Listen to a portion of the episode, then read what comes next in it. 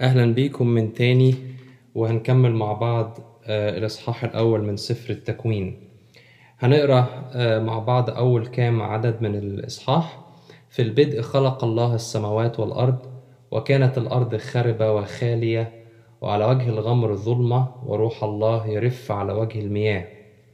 وقال الله ليكن نور فكان نور ورأى الله النور أنه حسن. وفصل الله بين النور والظلمة. ودعا الله النور نهارا والظلمة دعاها ليلا وكان مساء وكان صباح يوما واحدا. أول حاجة عايز أقولها لكم في بداية كلامنا آه، إنه عبارة في البدء خلق الله السماوات والأرض الحقيقة في آه، تفسيرين ليها أو في طريقتين إن إحنا نفهمها. آه، البعض بيفهمها إن هي جملة إجمالية بتلخص الأحداث اللي هتتذكر بعد كده في بقية الإصحاح فهي آه، زي ما تقولوا آه، ملخص آه، مبدئي في افتتاحية الإصحاح وبعد كده بيذكر لينا كاتب سفر التكوين التفاصيل عملية الخلق.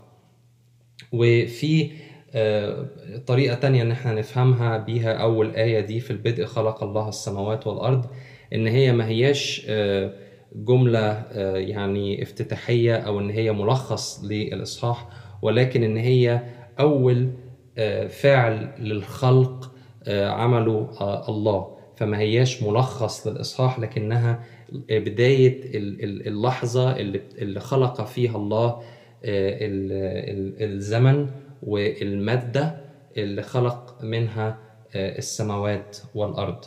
والحقيقة آه، معظم ال- الباحثين يعني أو الدارسين بيميلوا إن هم يقولوا إن هي أول آية في سفر التكوين دي في البدء خلق الله السماوات والأرض. هي المقصود منها هي جملة تلخيصية لبقية أحداث الإصحاح. ولو إحنا نظرنا ليها بال... بال... بالنظرة دي إن هي آه، ما هياش فعلا الله بيخلق السماء والأرض لكن دي مجرد عبارة افتتاحية بتلخص لنا بقية الإصحاح. فالأحداث بعد كده اللي في بقية الإصحاح آه، مش. مش مش بتشرح لنا بالتفصيل اللحظة آه، أو ال... ال... ال... الوصف آه، إزاي ربنا خلق آه، المادة وخلق الزمن آه، ولكن بتبتدي على طول في عملية الخلق وكأن الله كان عنده already يعني آه، مادة يخلق منها وكان الزمان آه، والمكان already مخلوقين. والله ابتدى عملية الخلق من لحظة ما قال آه، ليكن نور. وعبارة آه، السماء والأرض برضو هنا عايز ألفت نظركم إن هي آه، المقصود منها كل شيء. يعني حتى إحنا في اللغة الع- العامية أو في في اللغة الدارجة في التعبير الدارجة بتاعتنا النهاردة لما بنقول مثلا السماء والأرض السماء والأرض دي مقصود منها كل شيء يعني ال- الحياة كلها وكل ما فيها. فإحنا لو نظرنا للعبارة دي إن هي عبارة تلخيصية لكل آه، محتوى آه، أو بقية محتوى الإصحاح فهو المقصود منها ال- في الإصحاح ده ربنا خلق كل شيء السماء والأرض وكل ما فيها وليست بالضرورة العبارة دي هي فعلا اللحظة اللي ربنا خلق فيها آه، السماوات والأرض. ولكن آه، وإن اعتبرنا إن الجملة الأولى دي هي فعلا آه، بتوصف خلق الله للسماوات والأرض فهي على أقل تقدير المفهوم منها إنه الله آه، في العبارة دي خلق السماوات والأرض بصورتهم أو بالحالة اللي كانوا عليها قبل ما يبتدي أو الحالة البدائية اللي كانوا عليها قبل ما يبتدي الله إنه يخلق نوع من النظام أو إن هو يقسم السماء والأرض ويخلق آه، الحاجات اللي خلقها بعد كده. يعني باختصار آه، المقصود منها في الحالة دي آه، إن الله خلق السماء والأرض في وضعهم وشكلهم وحالتهم البدائية جدا قبل ما يكون فيها نوع من التنظيم ومن النظام ومن ال- ال- السير أو من الحياة آه، زي ما بنشوف بعد كده في آه، بقية الإصحاح. ولكن آه، وإن كان ال- العبارة دي إن الله خلق فيها فعلا السماء والأرض فإحنا بنلاحظ آه، هو خلقهم في زمن غير محدود. الكتاب بيقول عليه في البدء. ما نعرفش البدء ده حدث إمتى بالظبط أو قبل قد إيه أو استمر لمدة قد إيه؟ آه، لأنه لو العبارة دي هي فعلا بداية عمل الله في الخلق ففي فترة زمنية غير محدودة آه، مرت ما بين خلق الله للسماء والأرض وما بين كلام الله أو أول أمر أعطاها الله لما بيقول في عدد ثلاثة وقال الله ليكن نور. ففي فترة زمنية غير معلومة وغير مفهومة أو مش معروفة بالنسبة لنا ما بين العدد الأول والعدد الثالث ففي الحالة دي بتكون بداية أول يوم في أيام الخليقة الستة بتبتدي في العدد الثالث من اللحظة اللي قال فيها الله ليكن نور. هي دي بداية العد أو بداية يعني الزمن اللي بعد كده بنقرأ عنه إن هو كان ست أيام من أيام الخليقة. وفي بعض الناس بيقولوا أو بعض النظريات اللي طلعت يعني بيقولوا إنه في بداية العدد رقم اتنين هي هنا في في الترجمة اللي قصادنا هنا بين إيدينا وهي ترجمة دقيقة جدا من الأصل العبري بيقول وكانت الأرض خربة وخالية في ناس بيحبوا يترجموا دي إن هي فأصبحت أو وأصبحت الأرض خاربة وخالية لأن هم بيعتقدوا إنه في البداية في عدد واحد في البدء خلق الله السماوات والأرض وكان كل شيء جميل لغاية لما سقط الشيطان وملائكته. فالله أصدر نوع من الحكم أو القصاص أو العقاب على الأرض فأخربها وأصبحت خاربة وخالية نتيجة لسقوط الشيطان. أو في ناس تانية بتقول إن الشيطان هو اللي خرب السماء والأرض بعد ما ربنا خلقهم في العدد الأول. الشيطان خربها فأصبحت الأرض خاربة وخالية. ولكن في الواقع أن القراية دي أو الترجمة دي هي غير صحيحة وغير دقيقة لأكثر من سبب. أولا لغويا في الأصل العبري والعبري قريب جدا من اللغة العربية ما ينفعش إن إحنا نترجم الآية التانية أو عدد اتنين كتسلسل زمني للعدد الأول. لأنه في اللغة العبرية زي برضو في العربي لازم الكاتب يستخدم آيات للإشارة أو حروف للإشارة زي مثلا فأصبحت أو وأصبحت أو وأمست وهكذا. لكن في الأصل العبري ما فيش أي شيء من هذا القبيل. فهو بيبتدي زي ما هو موجود بالظبط هنا في العربي وكانت الأرض خاربة وخالية. فعشان كده بنفهم من النص إنه دول العدد الأول والعدد الثاني مش أحداث زمنية متسلسلة في نفس القصة أو في الزمن أو متتابعة في الزمن. ولكن هي وصف أو بيدي لك background أو خلفية عامة عن الظروف أو الوضع اللي كانت فيه الأرض قبل ما ربنا يبتدي في عملية الخلق وعملية التنظيم في عدد ثلاثة وحتى في اللغة العربية في العبرية على فكرة في حروف عطف زي بالظبط في العربي فكان لازم يستخدم حرف العطف. وبعديه بيليه يعني زمن في زمن الماضي يوحي بأن في تسلسل زمني. لكن في الأصل العبري مش بنلاقي أي حاجة من ال ال ال القبيل ده. فالترجمة اللي بين إيدينا دي صحيحة إنه عدد اتنين كان مجرد وصف لشكل وحالة الأرض بعد ما الله خلقها.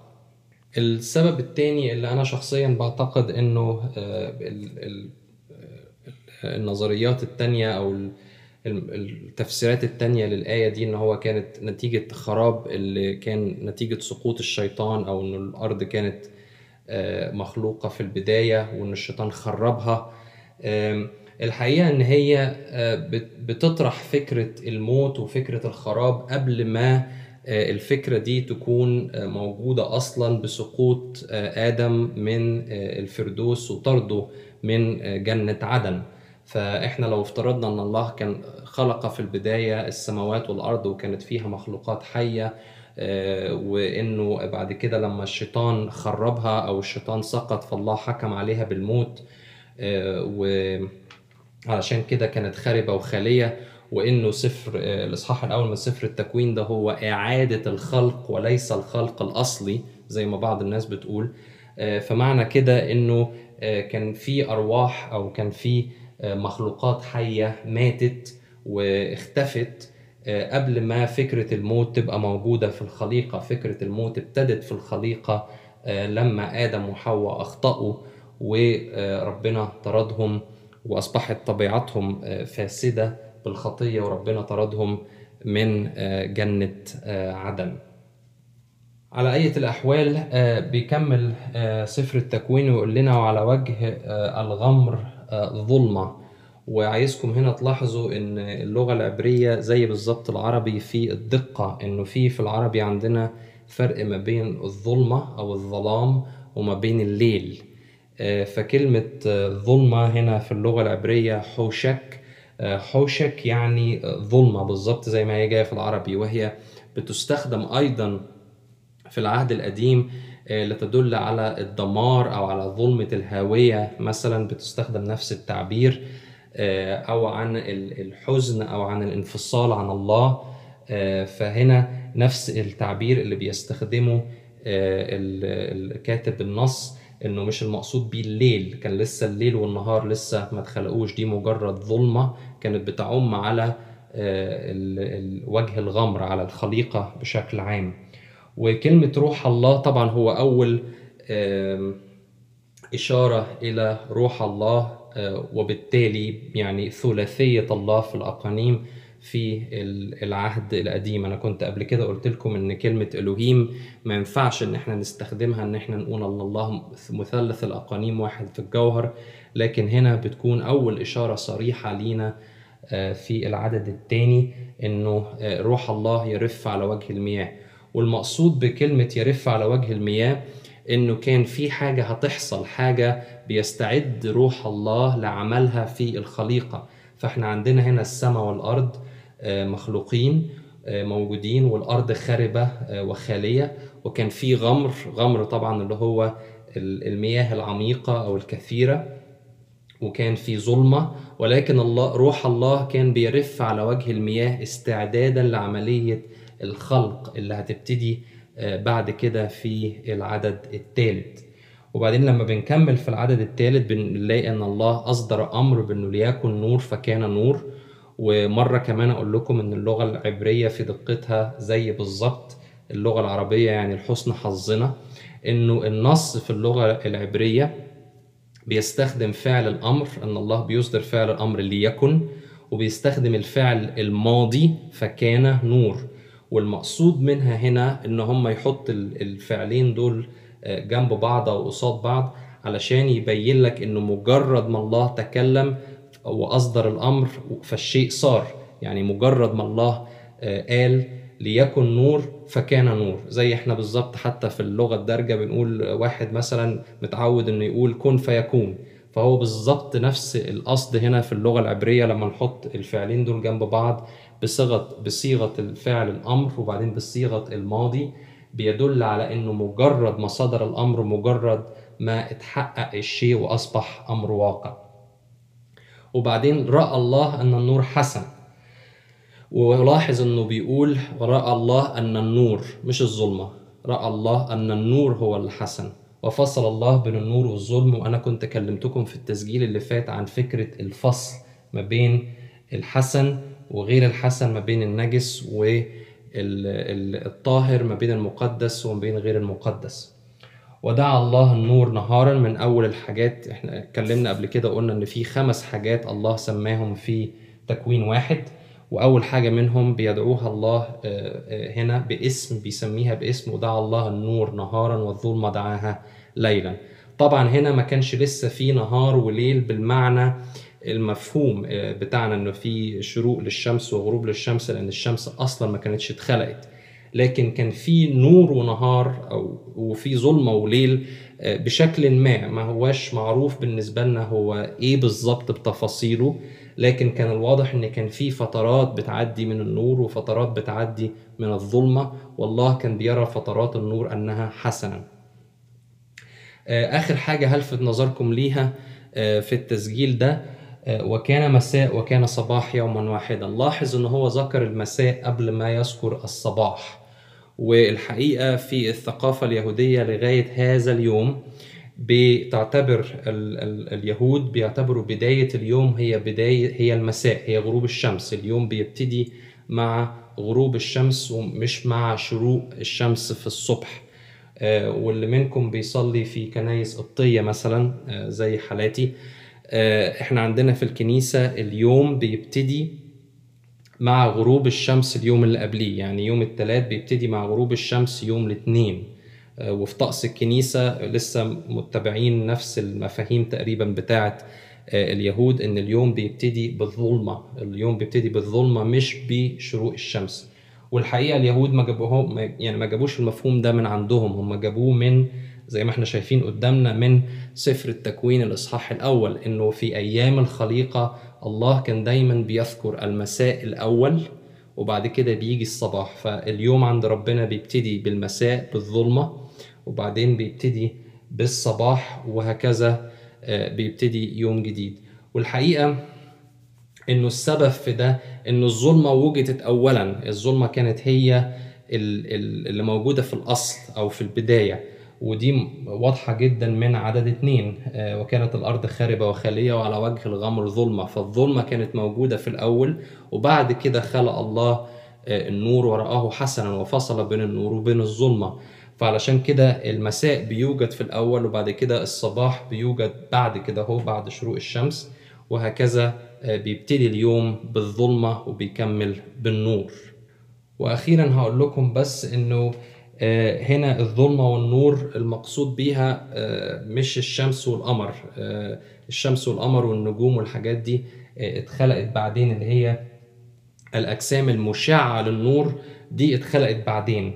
آه، لكن هنا المقصود فكرة الظلمة والنور اللي هو وجود النور أو عدم وجوده أو غيابه هي دي المقصودة هنا في أول ثلاث أعداد من آه، الإصحاح الأول في سفر التكوين.